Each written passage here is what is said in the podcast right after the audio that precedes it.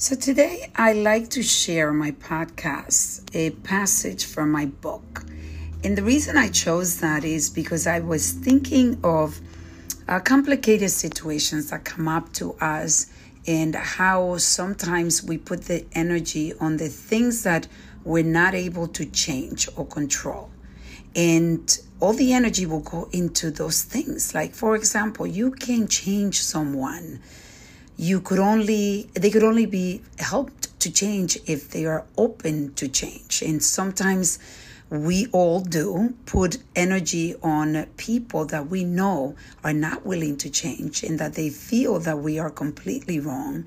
And yet we decide to just put tremendous amount of effort and energy into uh, breaking down that brick wall so today I want you to reflect on that. And this is from chapter six in my book. And um, this is how it goes Do your best and forget the rest.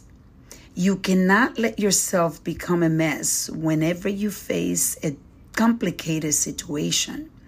During my divorce, I experienced daily surprises, and the outcome depended on the decisions of others.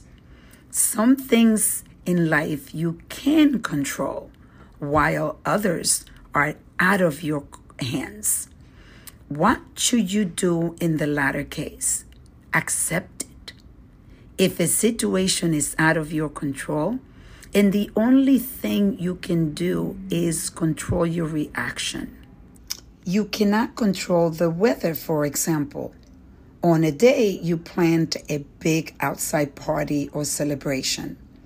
All you can do is accept the rain, adjust to the change, and try to enjoy yourself despite it.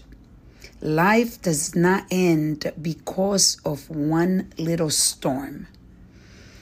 I am not saying you should remain stoic in the face of all difficulties, standing with arms crossed while drowning in the rain. What I am saying is that you should prepare yourself for those situations and focus on what you can control. The best piece of advice I have ever received one that has brought me tremendous peace to my life is to let go of the illusion of control. Release the stress associated with things out of your control, starting by thinking of them less.